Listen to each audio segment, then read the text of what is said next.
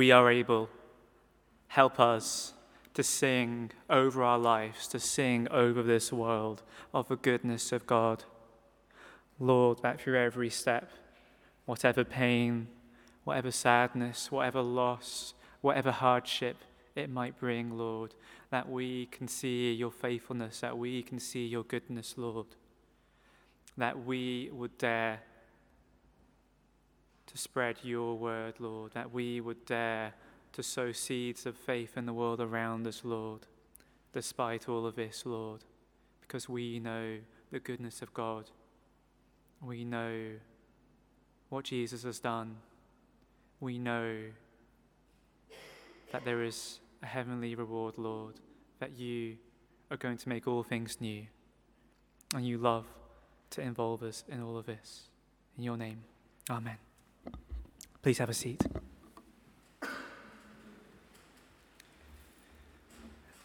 Thinking about an investment and the return on an investment made me look at the UK pension fund pot.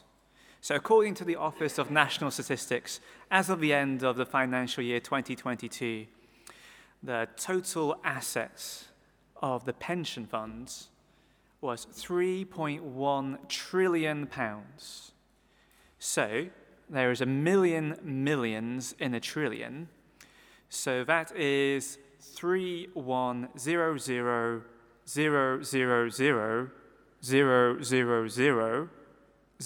zero, zero pounds that we as a nation have stored away, we've put away into pension funds for their managers to put to work and to keep safe until we can claim it. And if you're young and you don't have a pension yet, it's probably a good idea at some point when you do start working that, that, that, that, that you do get one. Uh, so, whatever we might say later, having a pension is a good idea. So, what do we want to happen to this money whilst it's stored away? Well, we want it to be put to work. We want it to hopefully grow, maybe to grow above inflation, maybe for it to be in good businesses which are worthwhile. We certainly want it to be safe and secure for when we want it. The psalmist who's returned from exile in Psalm 126 back to Jerusalem talks about investing and reaping and returning the investment in terms of sowing and harvesting. And in Psalm 126, verse 4, they write, Restore our fortunes, O Lord, like streams in the Negeb. Those who sow in tears shall reap with shouts of joy. He who goes out weeping, bearing the seed for sowing, shall come home with shouts of joy, bringing his sheaves with him. And here we see how the psalmist cries out to God to change their situation, to change their fortunes, that as they sow and rebuild Jerusalem, that they might reap a return in the harvest with shouts and joy. That their current situation of a ruined city, a ruined nation, would not be the end, but that through God's restoring power, they would see it grow and they would have joy in the future. Now, I don't know if any of us are gardeners or even more importantly, farmers, but um, I know about a year ago I stood in this desolate wasteland, which was my new garden. It was just covered in stones. And I was like, how will these grass seeds ever grow here? And you picked up one stone, and there was another stone, and it just felt endless. And even more so if you were a farmer in ancient Israel and you were sowing your seed and it just seemed desolate, like a wasteland, like nothing would grow. And this was what you would be eating from in the coming year. How much more would the tears have come? How much pain and anguish would that have brought? So that brings us to this parable of the ten minas, which comes straight after Jesus has met Zacchaeus. And after Jesus has said he has come to seek and to save the lost. And we have seen Zacchaeus restored back to God's people. This outcast of society, this undesirable, restored back to the fold of God, restored relationship with God. and Jesus is on his way to Jerusalem from Jericho. But immediately after speaking with Zacchaeus, he goes on to tell this parable. And the first verse gives us a clue as to the meaning of the story, because it says people thought that the kingdom of God would appear at once. There must have been a real palpable sense of excitement amongst Jesus' followers that this was it. God was going to make all things new through Jesus. He was going to bring about God's kingdom, and he was going to bring it about soon. Yet Jesus goes on to tell this parable, and it starts off this way A man of noble birth went to a distant country to have himself appointed king and then to return. So the man of noble birth, the king to be, is going away to become king and then return. And, and the phrase where it talks about a man uh, in this way is, is, is, is, is commonly used throughout Luke to describe a story about Jesus. So we can understand this noble man, this person to be king, is Jesus. Jesus is telling a story about him. Now, the idea of going away to become a king would have been a common one for people living in ancient Jerusalem and Jericho and that whole Palestine area. Because the Romans were occupying that area, they were ruling that. And they set it up as a state. And a number of kings would have gone to Rome to be crowned king over that area in that time Herod the Great, Archelaus, Antipas. They'd all gone to Rome to be crowned king. So this was a common idea. You go away to become king and then you come back. Now, some of these kings were opposed by their people. They were of bad character. They were unpopular. People even sent delegations after one of those kings to try and stop him from becoming king. However, the nobleman described in this story, the Greek word suggests that they were of both noble status and noble character. So there was certainly no reason for the people to rebel against him. And also, the long and distant travel to this other country also indicates that their return would not be soon. So, when we think of this in relation to Jesus, he is suggesting that he will go far away to heaven to be crowned king, and that he will not be returning soon. And this return, when he comes back again, will be the second coming. Now the nobleman gives the ten servants each a mina to put to work, he says, until he returns. A mina was no fortune like a talent was in other stories that he tells, but it was probably roughly a hundred days' wages. So we could call it maybe £10,000 in today's world. This was a modest sum they weren't rich. They weren't, this wasn't a kind of massive spending spree that they could go on completely. Likewise, Jesus does not leave a church with, with things that impress or blow the world away.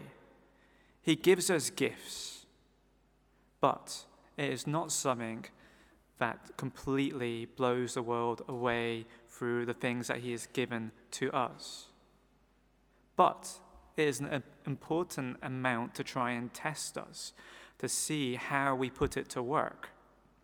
Notice that he doesn't say, make a profit at any cost, but he says, put it into work. That is, be active, make use of it, make the most of it. So, he is interested in if we are acting on the callings and the gifts that we as a church and as individuals have received. Not necessarily on the pure yield and outcome. He didn't say, make me the biggest profit possible. He said, put it to work. Put it to work. But once a nobleman has left, there is re- revolt. There's no sign that the ruler deserved this.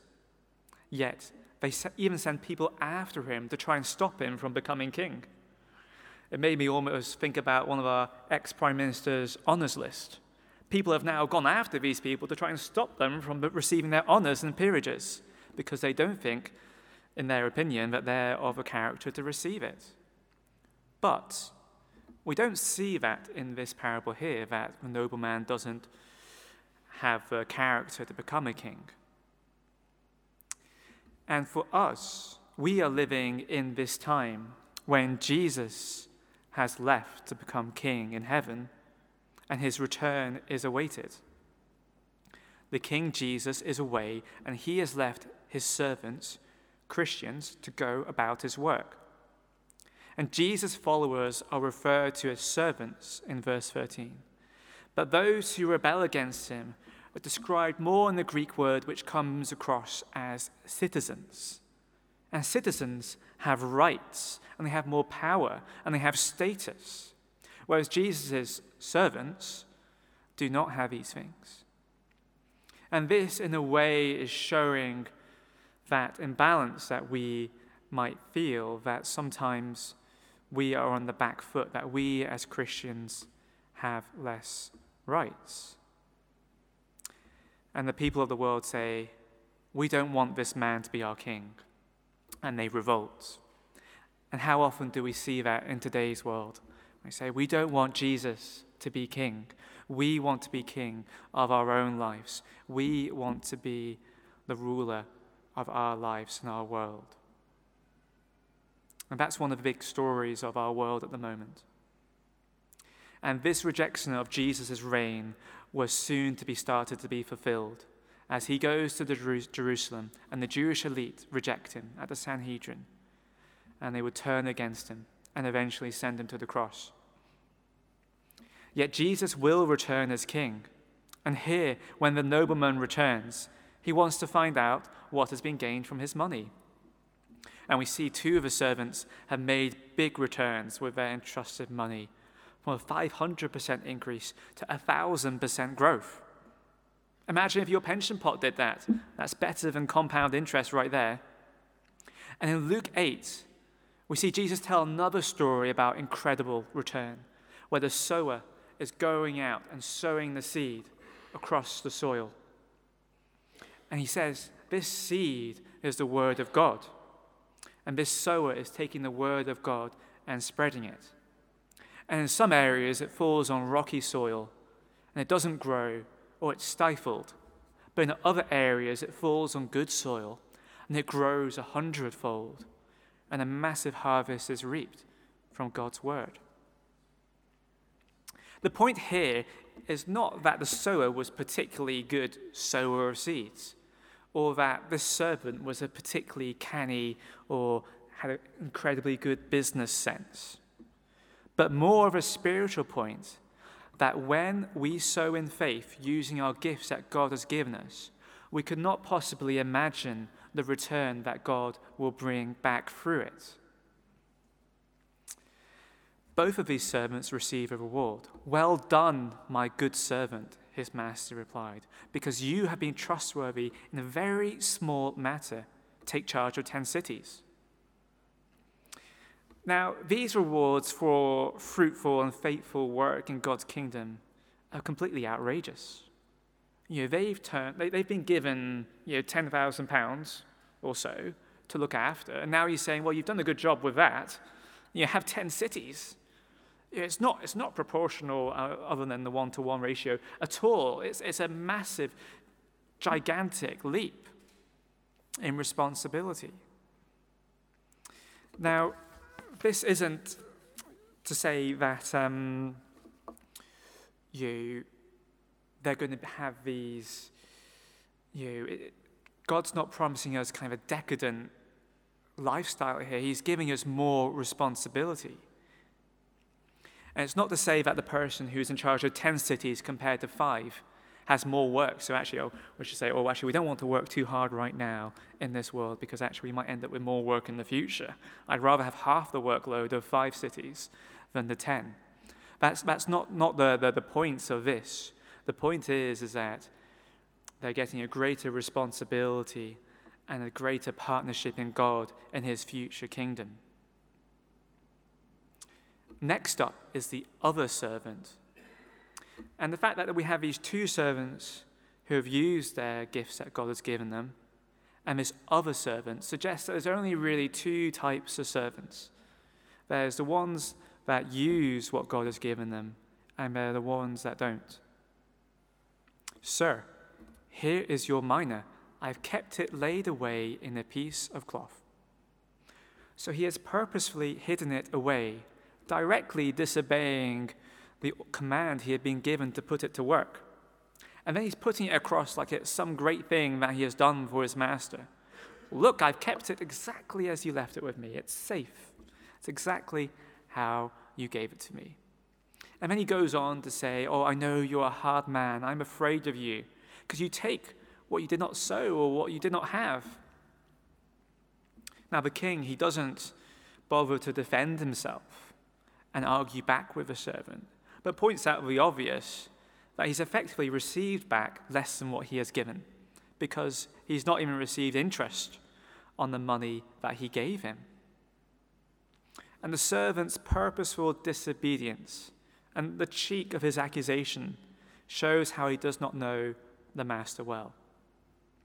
And there's no sign in this story that the master deserved or was truly represented by that servant and that his findings were true. There's no evidence of that at all.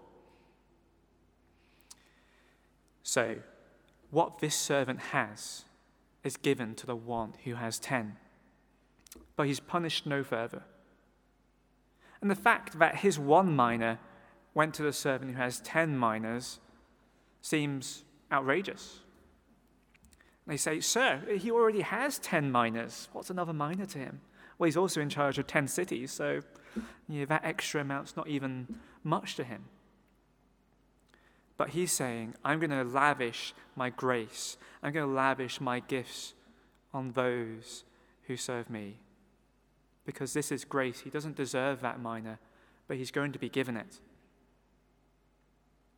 And he goes on in verse 27 But those enemies of mine who did not want me to be king over them, bring them here and kill them in front of me.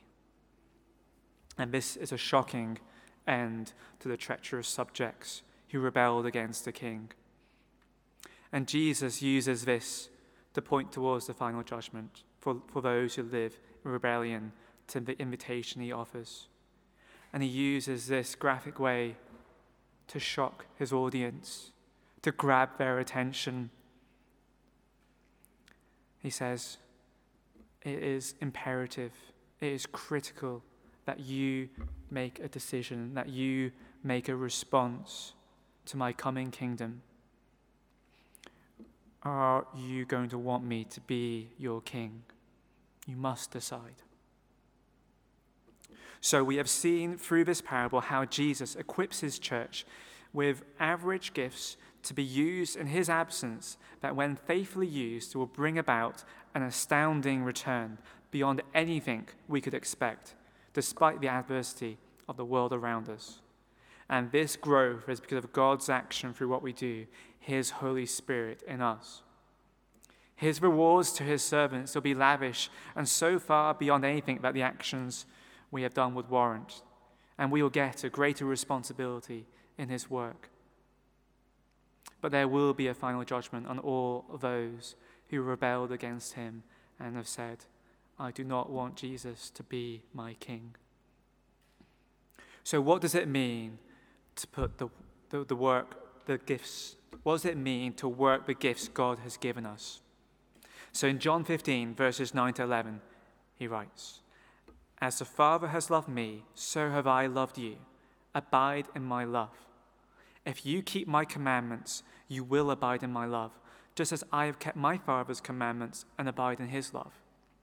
These things I have spoken to you, that my joy may be in you, and that your joy may be full. So Jesus is saying here, Abide in my love. God has given us his love. And with his love in us, and with his Holy Spirit in us, we all, as believers, have all that we need. So we are to abide in, to accept His love, to allow it to permeate every aspect of us. We are not to keep this to ourselves, but stepping out in faith, we're to let our light shine to others that it would glorify God. And Jesus used the example earlier of the sower spreading the seed, with that seed being the word of God. And we are to spread his word.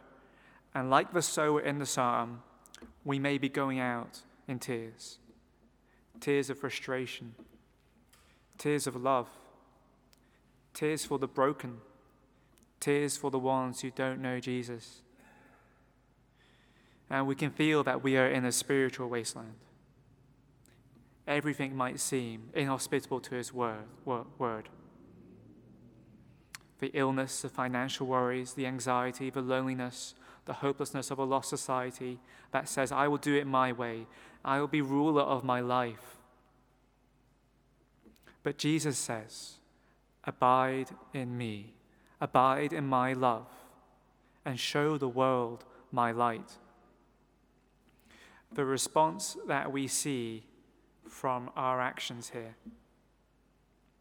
And what we see, the fruit that we see from that work, is not how we are ultimately judged by God. It's not a results business. What God cares about is that we are looking to please Him, that we are walking in step with His Spirit, that we are walking in step with His Word and serving Him faithfully we are told to go and to spread the seed of His good news, the seed of His word, word in the world around us. And we might just see flashes of encouragement, signs of growth and response at times. But we might go through long periods of time where we see little growth, little response in this world. But it's as we continue to do these humble, small actions of faith, trusting in what God has given us, that He will eventually return an amazing harvest. And sometimes I think about it as like a family tree of faith so I think about who told me about Jesus, and who told them about Jesus, and who told them about Jesus, who told them about Jesus, until you go back hundreds and hundreds of years of faith, seeing person after person who has been influenced and changed by different people over time by their faithful and small actions of faith throughout history. And we can think, what is God doing through us? What small faithful actions are we taking every day to follow Him and to trust in Him? And we might just see glimpses of the result of those works. And God might give glimpses of encouragement to us to keep us going. But ultimately, it'll be in heaven when we are astounded by the harvest that He has brought about through what we have done following Him. It won't just be a case of compound interest, of incremental growth that our pension pot might receive. It won't just be that what we have given to God has been stored up and kept the same. It'll be astounding. It'll be beyond what we could imagine. That God, as He takes the small thing that we offer to Him, will turn it and grow it by a thousandfold beyond what we could ever expect. So can we say, Lord, give me your heart, that I would be filled with tears of love for those who don't know you. Send me out, fill me with your Holy Spirit to spread your word. Help me to abide in you, to abide in your love, to accept your love, that I might hear those shouts of joy as we bring in that heavenly harvest. Because Jesus as he said to Zacchaeus, has come to seek and to save the lost, and he wants to involve us in doing that. So, what if we reject this heavenly King? What if we reject Jesus? What if we say that this King is no King of mine? And we see the King here kill those who rebel against him. Well, if we say, I'm going to do it my way, I'm going to be king of my life, then Jesus might say back to you, I will judge you by your own words. See how far your work might take you. Because the hardship will come,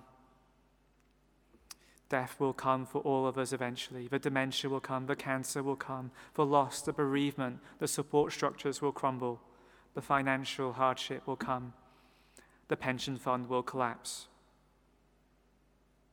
And our work that we have achieved here will not take us through into the next life. We won't be able to take it with us. And God's justice will fall, and we will have no response, no defense, no answer to our rebellion against Jesus, and no amount of good works can meet his standard. Because God is the just God. But Jesus now says, Choose mercy. You have a choice. Choose me before it is too late. Do not build your house on the sand of this world, but build it on the rock of God's word. Because, only that will not be washed away. Only that will hold you true. And he says that I am the good king. And Jesus lays down his life as king for his subjects. He lays it down. He says, This is grace. And the acronym I heard for grace was God's riches at Christ's expense. And he says, I lay down my life for you that you might have these riches. Do you accept me as your king? I stand at the door and knock. Let me be king over your life. Receive the riches that I have paid for for you. So, do you accept this gift to you? Do you accept Jesus' kingship? Do you accept his work on the cross that brings newness of life? And he is better than any pension fund. He is more trustworthy than any income protection. This is not compound interest, this is grace. This is God's magnificent and lavish grace, which is poured out for us. And Jesus, He so wants you to know, He so wants you to know right now that that is what He is offering you. So that is the choice for some of you today. But others of us, our choice is this Are we going to use the gifts that God has given us today for His kingdom and for His glory? Are you going to go all in for following Him? Are you going to abide in His love? Are you going to sow the word of God in tears today in the hope and certainty of that jo- joyful eternal harvest? Because today some of us need to go up and dig up that mina Because the actions that we have done in the past are not what need to define us. We can use our gifts for God today and God will so gladly accept that. And there is a prayer that all of us can pray today that says, Lord, use me for the utmost, for your glory, for your kingdom.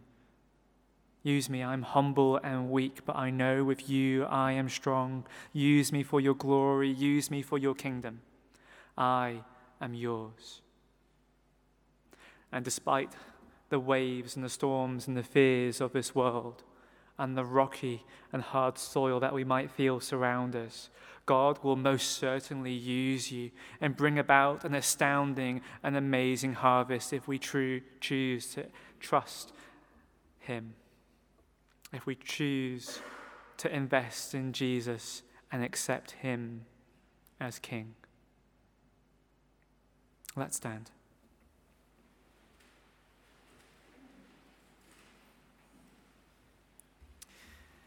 Lord Jesus, we come before you now, the King enthroned in heaven, with the Father watching down on us, and with your Holy Spirit here with us now.